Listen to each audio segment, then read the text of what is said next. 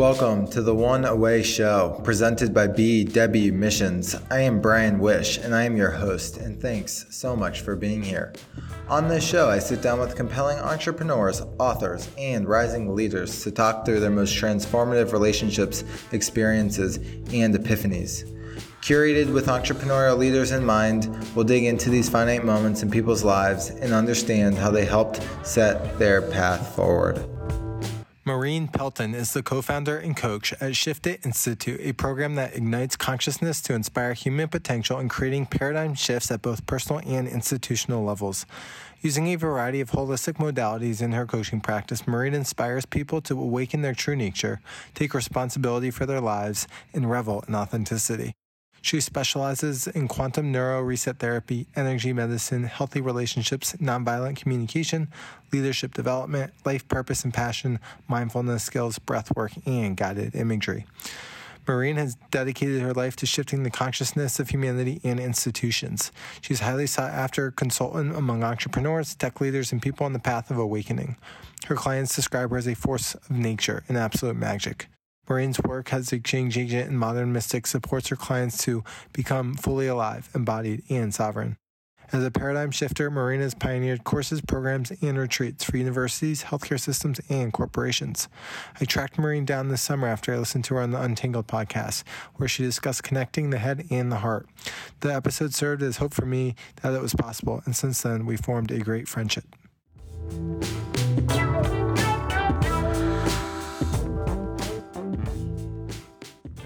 Maureen, welcome to the One Away Show.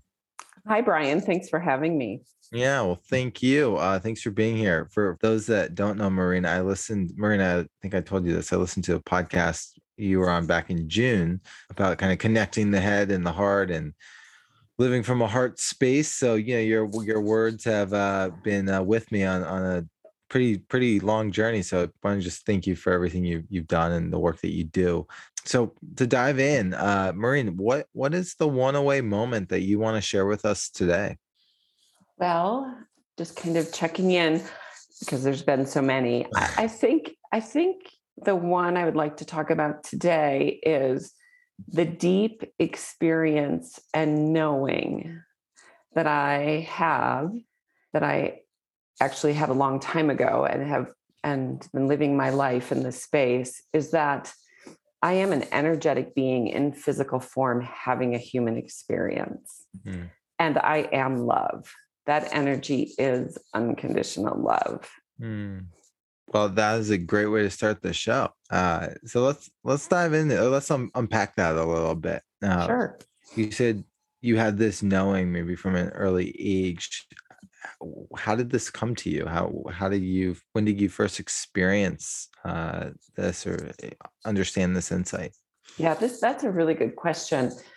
When i was born i um, had an interesting birth and then as i was growing and moving through my human development um, i always felt a connection I never lost that connection. I always had a sense and a knowing of this energy, this God, this whatever you want to call it, that was greater than me. Mm. And that connection really helped me actually to survive. And I I have very clear memories from a very young age of being connected to that and praying. I mean, I was born into a Catholic family. So for the first 18 years of my life, I practiced Catholicism deeply because it's all I knew. And it was a way for me to stay connected to this energy that was greater than me. So that is that was my orientation to it in the beginning because like all of us from the moment we're conceived we are being conditioned we are being entrained. You know belief systems are being absorbed from those around us. And so that's that's what i had in the beginning. But then when I, I, left the church when i was 18 and i went looking around at other religions because that is how in our culture that's how we have this spiritual life at least back then that's what i believed. And i realized after exploring religion that religion wasn't for me, that I was a deeply spiritual person and that religion was made by man. And I'm not criticizing anyone who is religion religious, but you know, religions are patriarchal and paternalistic, and um, and in many ways they separate us from our own connection within to something greater than ourselves. So I I then left the church, explored, became even more deeply spiritual. Um, and then I had a spontaneous mystical experience when I was 21. And when I mean spontaneous mystical experience, there were no drugs involved. um, and that really affirmed what I knew. Mm-hmm. You know, that wow. we are love and we are energy and we are here to be love. Wow. So I, I want to hear about the mystical experience that maybe affirm this belief, but I, I want to also back up to maybe leaving the church. I have to imagine that that was that could have been extremely hard or a hard transition, uh, maybe into the abyss, so to speak, of what what's next. Can you maybe describe that that period of your life and that search or to maybe find what was right for you?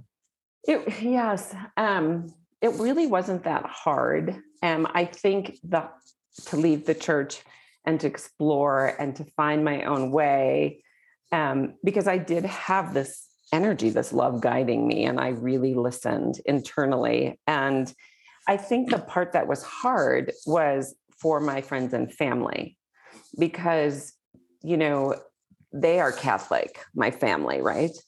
And um, and my you know my friends knew me as someone who was deeply involved in the church in fact my mom i'm actually named after a friend of my mom who was a mother mm. superior mm. and my mother actually when i was in college um, had me meet a nun because she was thinking i might want to be a nun because i was so spiritual she didn't understand right mm. um, but i you know, I think what happened was I was 18, I had gone to college, I'd started to get involved in the Catholic Church on my campus, and I just had this knowing that this was not um, again it was patriarchal patriarchal and paternalistic and there was this hierarchy and i just couldn't do it anymore. And i remember going to my parents and saying why are you catholic? And they said oh because my parents were their parents were catholic. Well why were they catholic? Well because their parents were catholic and i said i'm catholic because i was born into a system that was catholic that doesn't mean it's my system or my belief and um hmm.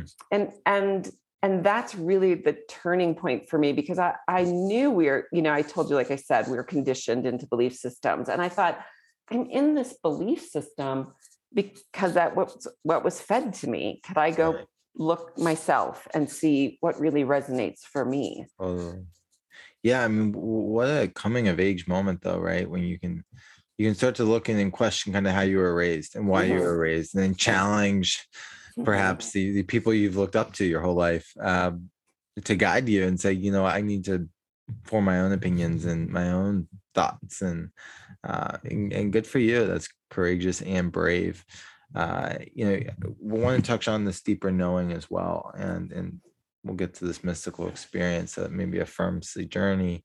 Uh, you talk about having this deeper knowing and maybe being able to really tune in uh, to things. How is how would you describe that to someone who says, you know, Maureen, how, how do I do that too? How do I tap in and maybe know myself? What does that take? Or is that just something you think you're naturally gifted with or a combination of the two? Yeah, that's a really good question because I I think it's both. Um, you know, I was born into a family. There's four children in this family, and I'm the only one who challenged, questioned, you know went into what is what is actually supposed to be our part of our human development in our 20s where we question everything and find our own truth my siblings did not do that they're still repeating programming and patterns that my parents set in place and culture and religion and everything but my dad he likes to joke and say my first word was why and he's not saying that as a compliment he is that is a criticism mm. because I questioned everything from the beginning. I didn't just absorb it all. I didn't just drink it in from a very, very young age. I was mm. like, what? Why? That doesn't make sense. So, in some ways, I do think I came in really trusting my internal compass. Mm-hmm. Um, that doesn't mean I didn't get conditioned because I did, and I've had to work through all that. But I think it's a both and. Like I came in that way, and I because partly too because of my education. You know, I'm a social scientist. I learned to question and I learned to look more deeply and I I really understand human development and we are missing I can't stress this enough. We talk about infant development, we talk about childhood development, we talk about adolescent development and it's all true and there's a lot of research and it's all great. But the I think the most important development we don't talk about, which is adult development, like what we're supposed to be doing as adults to continue to evolve and become conscious and develop. Mm-hmm. And our 20s, mm-hmm. my kids are in them right now. Our 20s are meant for us to really separate from our family of origin belief systems and our church and schools and culture and really look deeply at those things and see if they're true for us. And some of them may be, but a lot probably isn't. So, what is your internal compass? It, this mm. is our 20s. Like, what is our internal compass telling us that's true for us? And can we trust that? Yeah. And if we are love, which I do believe we are, if we are love, then we love ourselves enough and we love ourselves unconditionally and deeply to trust and listen and explore and know and in my family they're good people but they were they were not unconditionally loving. Mm. so i even had to start to experiment with what is unconditional love. Wow. i don't think there's a lot of of that in our world. There's so much conditional love. Sure. Absolutely. You're hitting you're hitting home. And, and i i want to acknowledge what you said about maybe the 20s and child development. I'm funny, I'm reading a book right now. It's called New Peoplemaking, and it's on like childhood development. Um, about a lot there, but it, but I, and I read a book a couple years ago called The Defining Decade on, on 20s. And anyways, I, I'm fascinated by development. Some maybe similar to you, and um, and so I, I resonate a lot with this maybe period in your 20s to to break the chains of your parents and belief systems. So my question for you, ironically, is you have you have two kids, right? Three. Three. Okay. Three kids. So how do you, as a parent, right, maybe raise your kids in this mm-hmm. way, right? When mm-hmm. you have your belief patterns and systems that are fairly ingrained, I think a very beautiful way. But then at the same time, you know, how do what do you say to your kids who maybe you're encouraging them to take a similar journey? Agree yep. not agree? I'm just so hard, yep. what's it like as a parent? Well I'm, I'm so grateful that you answered the, this asked me this question because i could talk about this forever. This is such a passion of mine. Um, i i have one biological daughter who's 27 and then i have two stepkids who are 26 and 28 almost 29 and they my stepkids came into my life um, when they were uh, let's see like 11 and 13 okay? So i raised my daughter very consciously like just to begin with i didn't i didn't even want kids until i was about 30 and then i realized that i wanted to have a child because I had something to give to the child. I had done so much of my own work that I could create a space to raise a healthy member of our tribe and wow. really parented in a very different way. And that is not how my stepchildren came into the world. And I've worked with thousands of people, and so many people have children because they think they should, or their parents want them, or their partner wants them. Very or they want or they want children to fill a need of their own. So a lot of parenting that i see is all about this little object they have and they project onto it and they think they know what's best for it very much like i was raised.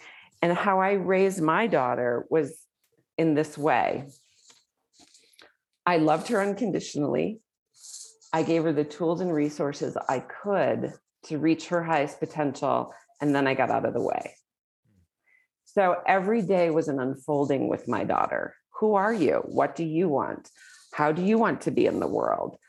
And just one example of that was, you know, she's very athletic because we are in my family system. And um, she was involved in different things. And, and she came to me when she was young and she said, I want to, I want to do karate. I want a black belt. I'm like, where the heck is that coming from? like, what? Um, however, her biological father is part Chinese. So I'm thinking, oh, maybe it's in her genetics. So I said, all right, if you want to do this, let's do it. But you're going to have to give up. I mean, it's going to take a lot of time. You're going to have to choose to give up something else, you know. So she gave up gymnastics, which was fine. And she did this. And for six days a week for several years, I took her to karate and she has a black belt. Like, I thought this is a fad. She'll go do this. She'll give it up. Like I, I was, but no, like, like she was clear, and I supported that. When she went off to, you know, when she chose which high school she wanted to go to, she chose what college she chose. Chose every day. I'm blown away. I'm like, you're doing what? Like I just let her be who she is, and she is a deeply grounded, secure, capable young woman who's doing amazing things in her world. And then I have my stepkids who I love and adore.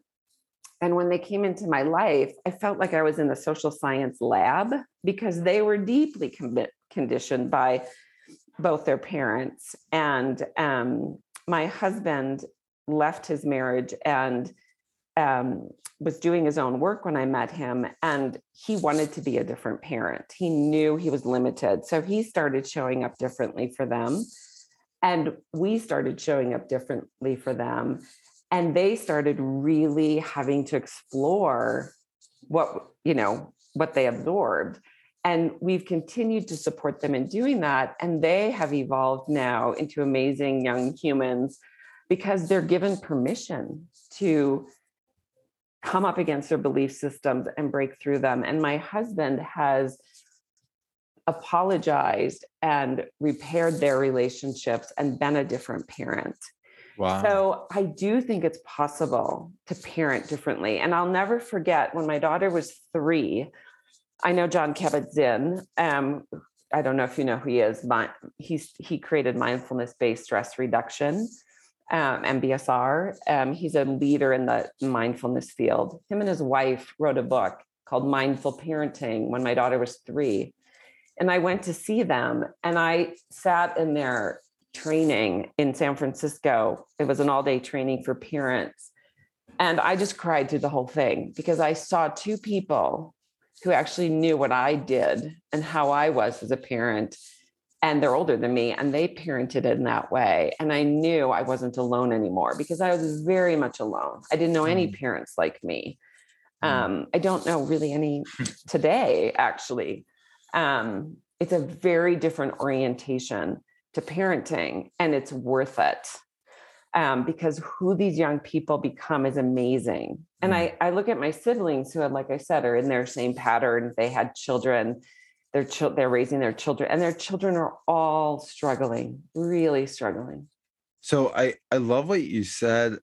If you told me we were going to start this conversation about parenting i said you're crazy but I guess we're, we're letting it naturally unfold. Um, yeah, i love what you said about you, you weren't just kind of checking the box of i'm ready to bring a kid into the world or something that's fulfilling a need that you had. It's a, right. i could create a space healthy enough mm-hmm. to bring someone into the world and then parent them in a way where they could be conscious and aware mm-hmm. and let them decide maybe uh, what was right and you you kind of broke broke the cycle of your yeah. own family yeah um and so i i it's that's really um powerful uh speaks to me um as of late. Uh, so you said I, I want to. I'll come back to mystical experience. One more question. Yeah. You you said you said your uh, siblings' kids are struggling, mm-hmm. and you're maybe how you've raised your kids with step kids with Charlie and uh, yeah. your your own daughter. Maybe maybe you say they're flourishing, but like what what would you say the difference is? How would you define the struggle that they had because i'm sure your kids struggle too it's maybe just a different kind of struggle well yeah no my children were allowed to struggle right and they learned that they were capable Mm. and they faced the world with a lot of strengths, but knowing their limitations and really asking for help. Like my daughter is dyslexic.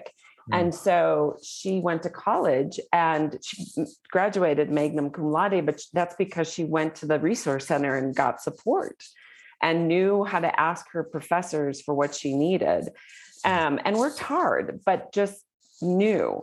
Whereas my nieces and nephews, and this is really painful for me because I love my siblings and my nieces and nephews, but they they have one of them has depression and flunked out of college, and he's really smart. Um, he was able to finish school, but he, he flunked out because he just didn't have the skills and abilities. I mean, lots of kids are depressed in college, but they get through it. I have another uh, niece who's got extreme anxiety. Um, they do, they weren't they weren't allowed. They were conditioned into and projected upon to be something that their parents wanted them to be. And when you do that, there's a dis, there's dissonance, and they struggle, and they were coddled, and they don't know how to like really show up for themselves. Mm. And that's really really painful for me to watch. And Totally. and my stepkids were in that place when I came into their lives. And um, and they've moved through all that. They've moved, I mean, and they've done a lot of work. They've gotten a lot of support. Um, you know, we're open to, I mean, therapy and alternative modality. I mean, you know, we we've provided them lots of resources to get through stuff. Yeah. My my siblings won't do that for their kids because they don't understand what's happening. They just see it as like, oh, something's wrong with them. yeah, that's. Uh, I'm sure. I mean, given how aware you are, I bet that's very painful. it's painful. It's Yeah. really painful.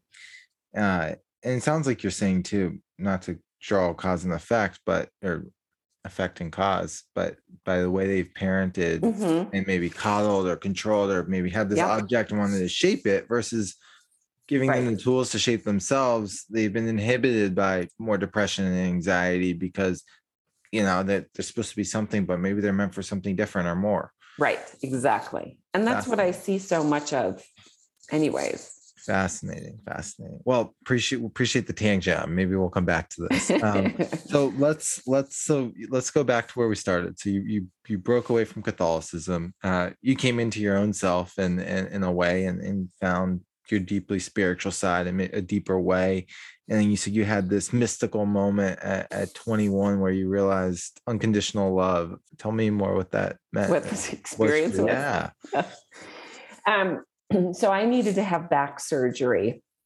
I was born with um, both a reproductive and a um, spinal um, anomaly. So I needed to have back surgery. And before the surgery, you know, the, the doctor came in and said, um, you may not wake up. You may be paralyzed. You may have an indwelling catheter. I mean, he was giving me all the things that could happen, which I really appreciated. And so then he left, and I uh, was in the hospital room, and I was um, going to be awoken at six thirty in the morning to go into surgery. And so I was a deeply spiritual person at right 21. So I started to pray, right? I started to pray and I was setting an intention and I surrendered. Now, this is really hard for people to understand unless you've had the experience. Um, I mean, intellectually you can understand, but but I literally, literally surrendered to something greater than me and said, I'm okay if I don't wake up. I'm okay if I'm paralyzed. I'm okay. like, I am not in charge. I am not in control. I have choice. I have choice to have the surgery. That is my control. I can choose to have it or not to have it. That's the only control I have. That's it. And I'm choosing to have it. So I surrendered to whatever is and whatever happens. And when I did that, I dissolved into something, nothing, everything. I didn't know what was happening at the time. Stanislav Grof describes it as a spontaneous mystical experience, but I no longer existed. And it and it wasn't that I was in the oneness. It was in I was in something I would call dynamic stillness, mm-hmm. unconditional love, something beyond duality and even beyond paradox. And I was there and I got a teaching, I got a downloading, I got information about unconditional love and um, being an energetic being. And, you know, I, I don't even know, I can't describe it all. And and then and then all of a sudden I'm back in my hospital bed in pure joy, weeping, ecstatic joy, bliss, love. Like, wow. And then I went to sleep and then they woke me up and I was still there. I was still in that place. And they're wheeling me into surgery and they're like, Are you on drugs? Because I was in ecstatic joy. And I said, No, I'm not on drugs. And they're like, Nobody comes into surgery like this. And I'm like, oh, I do. Um, and I came out of the surgery in this ecstatic joy and recovered quickly and miraculously better than they thought. And then, and then since then, um, I live in this ecstatic joy and love, and um, and have lots of experiences. Now I, I know how to get myself to that place through meditation and intention. And every time I'm put under, because I had my C-section and I've had a at my age, I've had a colonoscopy. This is what happens. I come out of it in this place. And just a couple years ago, when I had my colonoscopy, I came out of it in this ecstatic place, and and the nurses didn't know what to do, and um, and then I was leaving with my husband, and I was walking through the the waiting room where lots of people were there to get their colonoscopies, and I'm laughing joyfully, ecstatically, just pure love, and and the people in the waiting room are like, "I want what she has." Like I want, I want what she got. and and it stays with me you know it, it it comes down some because i have to operate but it is this this knowing that this is not it. Like i mm. have this physical form. I am having a human experience. I am here to have an impact but that is that's not what this who i am or what this is about. I am just pure unconditional static joy and love. Wow. Yeah so uh, so to talk about uh colonoscopy i i have yeah. to get them every few years just because we have a gene and i oh. wish I wish uh, I'm okay. I'm we're fine, but yeah. I wish I came out of those or went into those with pure joy and happiness. So I want what you have too, um, or maybe I'm just not have the wisdom to appreciate it. Um, so wow, very interesting on the surrender part and maybe yes. just letting go. Uh, I think in this type A Western driven world, uh, that is uh, something many struggle with. So to to maybe have that experience uh, yeah. young and do you just a question and maybe an insight, giving your yeah. maybe spiritual journey, like going into that experience, did you have uh did you were you reading things around that time? Were you in conversations with people, or they just kind of happened and then that maybe led you to to deeper insights to ask why uh, I you you were able to experience that? No, I I'd not. I mean, like I said, from 18 to 21, I had been exploring religions. So I, I had some different orientations and I believed in past lives. I mean, I had a belief that we that already that we weren't just this physical form but i mm-hmm. remember i always felt the connection to something greater than me. So that's all i had. But coming out of this experience i was really confused. Like i was confused before you know like but i was really confused about what happened. So instead of going to law school which i had planned i went to graduate school so i could start to really study human development psychology sociology all of that and I started exploring all kinds of different things and you know breath work meditation yoga. I started yoga i was i was doing yoga when it was yoga not westernized yoga um, that, because it was 38 years ago but um, i really started that is when i really started to explore because i needed a context for what happened to me. And you know i i was um, involved for many years. I went, I went to Wisconsin. Richie Davidson is at Wisconsin. He is His Holiness the Dalai Lama's scientist that's been studying neuroscientist studying the brain and compassion and meditation. And I've in, I've been you know in Dharamsala with His Holiness, and I and I learned that that, that Buddhists spend years meditating and preparing to get to where I got spontaneously. And I've learned, yeah, I've learned, you know, Stanislav Grof, I don't know if you know who he is, but he is, he was the like leading, uh, one of the leading um, researchers around psychedelics. And then it all got shut down. And then he went to Esalen and, and created holotropic breath work. So I, I know you can get to this space through deep meditation for many years. And I know you can get to this space through holotropic breath work. And I know you can get to this space using psychedelics. I mean, I know that um, because those are those things done right, done well, um, help you to surrender and get to this place. I just did it spontaneously for whatever reason and can do it just through setting intention and and and going into that place. But what it really is, and I tried to teach this, I did, I taught for a long time, it is surrender. And it is so difficult for our egos to surrender you know, it's really, really difficult to let go. And for some reason, I was able to do it.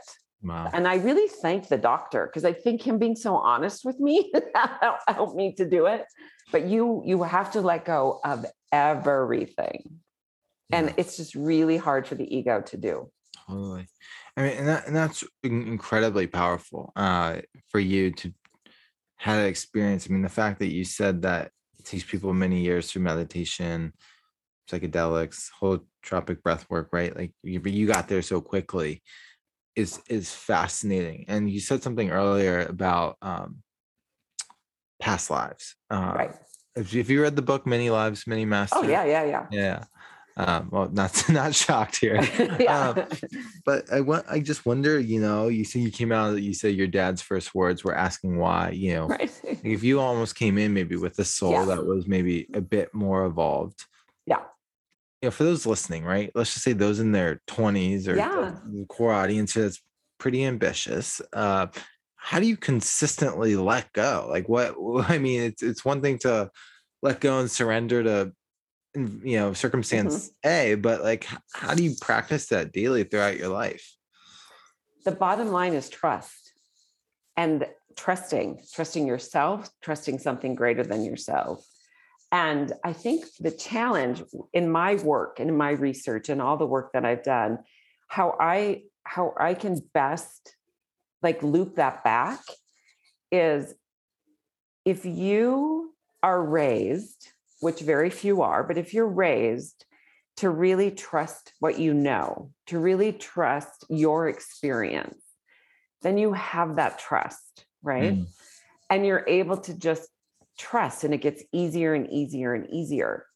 However, when we're we're entrained and we're conditioned as you know objects and and little people that are a reflection of our parents and our parents are you know i, I don't want to like they're good people. They don't mean to do this. It's not malicious that, it happened to them. It's the conditioning but every time as a child, you're talked out of your experience or your experience is diminished or you're not allowed to feel what you feel, you start to disconnect from that trust. You don't trust yourself. I mean, the work for your 20 somethings or whatever age, the real work is to go inward and trust yourself. And sometimes you'll you'll be wrong, and I put that in quotation marks, but more than anything, it's to trust yourself. That's unconditional love. Like, yeah. trust yourself, what you know, what you experience, what you're being drawn to. Like, like the karate thing with my daughter, where did that come from? I don't know. I trusted it. I mm. trusted it. And she learned to trust what she knew. Mm. Right. Wow. Powerful. So that that piece of trust. And and like I will say one other thing. When I got when I got divorced, I let go of everything, everything except my daughter. I mean, she she was, but I mean, I I gave up. I let go. I walked away from everything, and I'm not saying it wasn't scary, but I did, and it was you know it was challenging those initial years when I was a single mom, but I had faith and I trusted and I knew and I knew that I didn't want my daughter to be witnessing the type of relationship I had with my ex-husband, who was a good person. Um, I just, you know, he has his limitations. But then what ended, up, what ended up happening is my current husband came into my life and it is sacred union. It is divine. Like I could never have had this had I not walked away from my first marriage. And what we have is amazing. It's mind blowing. And I mean, people tell us that, but it's because I have the faith and the trust, and he did too, to let go. Wow. Wow. And and allow something greater to happen. Yeah. Well, it's, it's funny. You, well, not funny. You, you bring that up, and you clearly just you, you can just tell the, the passion and truth behind your your statement. When I was on your website in summer, I I noticed that immediately, right? Just like the connection you guys shared. I mean, most most people don't talk about that in the right. professional sense, and you were out there saying, "This is who we are," and I just I, I admired that in, in a deep way uh just for the audience, audience's sake how how did you meet charlie? I mean what our kids. Uh, both our kids went um to they, they're both all three kids were in a private montessori school. So um, my daughter was with his son. They do first second and third grade together. So my daughter was with his son one year and then the next year she went to fourth grade and he she was in fourth fifth and sixth grade with his daughter and she loved his children and they loved her Oh, wow. So coming together, it was a few years later we came together, but coming together, the kids were just oh wow amazing and easy. And they're so he adopted my daughter and um and our daughters live together in New York and they have such a strong the three of them it was just easy wow wow so yeah. so special wow yes and so then and then my husband and I started working together, which, you know, that we would in the beginning, he was the CEO of an ideation company and I I was doing my thing, but eventually we started working together. And so now we even work together, which is awesome. totally. And I want I want to dive into that a bit. Um, and I, I just want to tap on one more question and then we can I would love to share more about your guys' careers, which I think are, are pretty fascinating as well. What uh, you said trusting is unconditional love. Can you just for the audience's sake, can you maybe give some definition to that and what you mean by by that? Right. What I mean is trusting yourself is unconditional love. You know, unconditional love is all in, right? And even when we make mistakes, even when we hit our limitations, even when it's messy and it can get really messy, we love ourselves unconditionally and we trust. So that that that inner wisdom, that intrinsic wholeness, that intuition that we all have, when we stay connected to that, it is unconditional love. And then we can trust ourselves. And it's then we know who we can trust outside of ourselves. And it's that commitment to to trusting that to trusting what we deeply know and where we resonate and i'm saying sometimes it can be messy but really that commitment to like I would even say with my siblings and my nieces and nephews, I love them unconditionally and so much that I will not participate in their pathology and patterns. I will set clear boundaries with them around those because I love them too much to engage in that, just like with myself. I love myself way too much to lie to myself or be in destructive patterns or play games or manipulate. I just trust what I know. Yeah. No, I really appreciate you clarifying the uh the context on and it's like you I love what you said about loving yourself so much uh that you're not gonna put yourself in harmful situations or you're not gonna broach topics with family members that maybe are going to be destructive for both sides because right. they probably will never be able to see what you can see because they're not evolved in the way you are. So, well, well said, and thank you for for clarifying. So, let's, you know, I know we've been bouncing around here and it's been pretty organic. So, you know, thanks for kind of rolling the roller, riding the roller coaster with me. uh, I would love to, you know, for you to share, you know, a little bit more about your professional work and your career, which seems so alive and connected to who you are as a person. Uh, it would just feel free to answer how you'd like. You know, I know you okay. and Charlie do a lot of different things, but what whatever calls to you at this right. moment. Yeah, I would say so professionally, I would say as I am personally, I'm a wanderer. So I've taught at university, I've worked in the healthcare system, I've I've worked in the corporate world. Um, I've I've done a lot of I am a licensed psychotherapist, but I've never practiced traditional psychotherapy. I'm trained in a lot of modalities, I've done a lot of coaching. But really where where we landed, and my husband's a Harvard edu- you know, Harvard MBA guy who was was running a ideation company. Um, and I'm a social scientist. Where we landed was I, like I said, I was involved with His Holiness the Dalai Lama and Richie Davidson and the Mind and Life Institute. And I landed in this place 10 years ago where I was like, wait a minute, we have all this science around compassion and meditation and neuroscience and plasticity. Like, we need to get this out to the masses. There's like 25, 30 years of, of science around this. And my husband was leaving his job because the company had been sold. And he's like, what do I want to do next? And I got him involved in Mind and Life. And then a couple of wonderful men, Scott Kriens, Jeff Walker, and Austin Hearst, who are all meditators and a part of Mind and Life, approached my husband and said, you know, let's see if there's anything out there to invest in and bring to the masses around kindness, compassion, spirituality, meditation. So they found Headspace 10 years ago. They were the first investors. And since then, we've invested in 22 companies. And our, our intention is, and, and we have now 12 partners, I think. So we're a collaborative. My husband's the managing director. Um, but we invest in companies that are trying to raise consciousness, improve human flourishing, shift the mental well being, mental health space, and really have an impact in the world and yes of course you know we want them to be viable companies and have some return on our investment but really our intention is more to have an impact in the world. Mm. um, and we have. I mean insight timer is one of our investments the muse neurofeedback. We've gotten involved in um, Pear Therapeutics which is a digital therapeutics happify all of these companies are bringing a new way of connecting to ourselves, taking care of ourselves, managing our whole person health.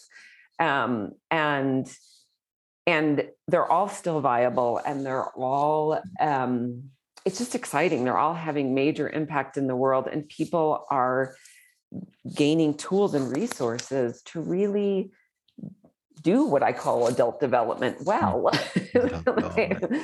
and have their experiences and we just have a lot of fun. I love working with entrepreneurs. I love work, you know, I love all of our, uh, the investment team. Um, my husband just left today to go to New York to the Horizons conference on psychedelics. We're we're looking at the ecosystem around psychedelics.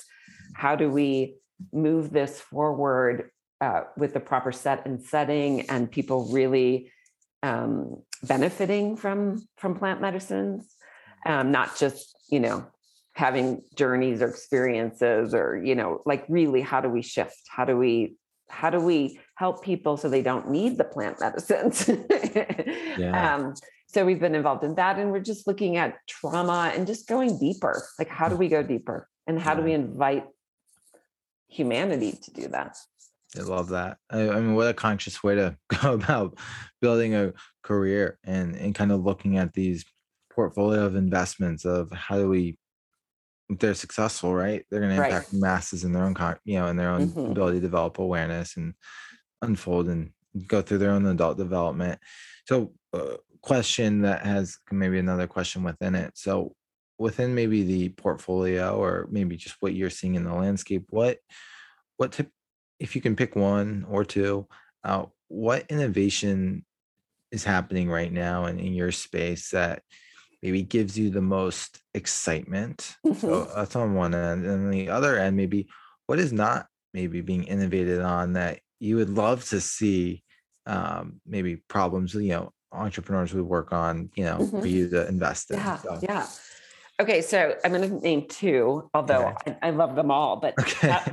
Happify, Happify.health, Happify Health, Happify.com they're really creating a new mental health system, a new mental well being system. And they're and they're partnering with um, pharmaceutical companies so that um, you can use meditation and positive psychology and, and games actually to diminish the need for the medication and to really um, it, it's i mean uh, there's something called digital therapeutics which is what they're part of which is using technology to treat conditions not just medications or instead of medications so that's exciting to me. And Pear Therapeutics, which is going public this month, has been doing. Um, that's all they do is use games to to address conditions. Mm. So that's exciting to me. I mean, I know medication is appropriate at times, but you know, the pharmaceutical world has kind of we won't even go there. Um, the other one that I'm really excited about is a company called TruLuv and their Brie Code is the um, founder CEO. They're out of Canada. She she was a leading gamer um, developer mm. woman who realized that games are developed for fight or flight, um, which which doesn't is not attractive to everyone and can actually be harmful and she realized that there we could develop games um, out of tend and befriend and um, help increase oxytocin rather than cortisol and adrenaline. So we invested in her and and we just had a meeting with her last week. She's doing amazing work around um, bringing these apps and a platform um, really to be in unconditional love and to be mm-hmm. in tend and befriend and to kind of move into this web three that we're moving into where um, it's all about community and everyone thriving and benefit. I mean, I'm so excited about TruLuv. Um, and so where where do we need to go? Where if you're an entrepreneur out there, what are we needing? Well, we are needing and we are looking for applications, platforms, technologies that help people go deeper that that you know really invite us to go deeper um, into deeper levels of consciousness into deeper connection to self into deeper connection to others. Um, we, we also have a company that's about social wellness that's a big field coming up um, i see because so many people have been meditating and changing and evolving but now they're really looking for that deeper connection and how do we have that? You know how do we have that deeper connection? Um, so that's a big one i think. Um, what is you know what is what is collaboration and compassion and and what is that web 3 or metaverse out there that isn't in the dominant suppression model of the patriarchy, but really in that nurturing, collaborative, um, uh, evolving, innovative space. Totally. Well, I love your love your insights, and just real quick, I want to jump to what you said at the end.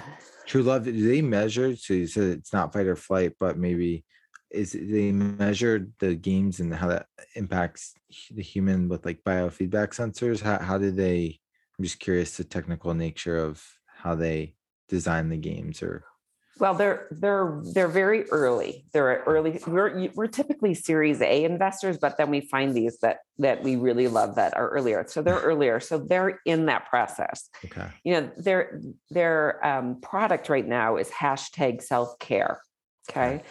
And that is a game that um, they have I, they i don't know how many users they have but they haven't even marketed it yet so they're still in the um, innovation stage the imagining stage and starting to right so that's all happening Got it. Very cool. Very cool. Well, I love what you said too. You know, it's where things are going in the metaverse community, Web three community. Uh, it is fascinating. You're right, and it's creating this way for everyone to play if done right right right we're right. all we're, we're all learning um, right the limitations but also the you know things are much different than maybe how people succeeded on web 2 right. uh, and so that's very exciting and also just like your point about people you want to find the companies that are the people that want to go deeper mm-hmm. inward and mm-hmm. create innovations around that um, to drive right. that greater awareness and so i think that's just uh, beautiful kind of message and you know it's it's funny i i i'll tell you well i'll just tell you now i wrote this piece on like presence, like the short piece. Mhm. This guy reached out to me from uh, Claremont Colleges. It's more liberal arts, and he's like, "I want you to expand on this because I think it would really help entrepreneurs because most don't think in this way. Yeah. They are so type A, and they are so, you know, in trying to control. Um, and so, I actually think that, um, not think, my my sense tells me that just the more you know you're you're getting in front of people with your work the more not only you're going to help just entrepreneurs but maybe help entrepreneurs think about as they do the work think about ideas where they can innovate in the space and realize how, how valuable this journey is for them so i, I- just want to go ahead. Can I ask, was it Jeremy Hunter uh that reached was- out to you? so so miles bird uh, Oh. runs the um he's he's building a vc fund to invest out of claremont entrepreneurs and his partner so miles is a good friend from cairo stays when i ran their community and then his partner josh um i'm a big developed a friendship with and he said hey i think this would be really interesting so um hap- happy to make make Well, no, but no, because Jeremy Hunter's at Claremont. He runs the Drucker, he's part of the Drucker uh, MBA program there, and he is deeply passionate. interesting Yeah. So, I'm and he's a dear friend. But anyway, Okay. yeah. well you have to ask him if he knows miles I will. I will. But I Um, also, I also wanted to add because I, I didn't say this, and I think this is an important piece in our work. Our our partners, like I said, we're up to twelve now. They have to be doing their own work. We have turned away Mm. partners because they're not doing their own work. And with our entrepreneurs, we assess the the investment. Part of it is are the is the founders is the entrepreneur even is the team doing their own inner work and we have we have not invested in in startups because they're not doing their own work so i just want to stress that all of this the investors us the the entrepreneurs we're all committed to doing our own work first and foremost and and i think it has to be that way and it is about presence but it but it's also about um, we can't we can't take people where we haven't been Right. You can't give away what you don't have. right Love it. No, I, I think it's powerful, right? You're living your values out uh, Yeah. with how you make decisions externally, not just for profit. And, uh, you know, will lead to great long term outcomes, I'm sure. Uh, Maureen, this has been a joy, uh, a, a treat to do this. Thank you for making the time. Uh, people wanted to reach out, find you, you know, explore your work further, where, where would you send them? Um, uh, good question. I've had a blast too. Thank you. I really did. This was really fun. Um, our website is shiftit.com, shiftit.com. And the investor website is um, B, uh, it's Bridge Builders Collaborative. So it's bbcollaborative.com. Um, and I'm on LinkedIn, Maureen Pelton, and my husband is too, Charlie Hartwell. Um, so any of those places, Awesome. Well, thank you. Thanks for making time and excited to share this. Thank you. Thank you, Brian.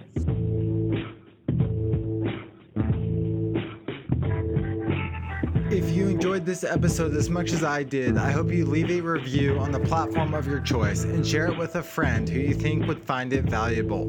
If you'd like to receive our written newsletter and thought leadership, head on over to bwmissions.com backslash newsletter and subscribe. See you on the next show.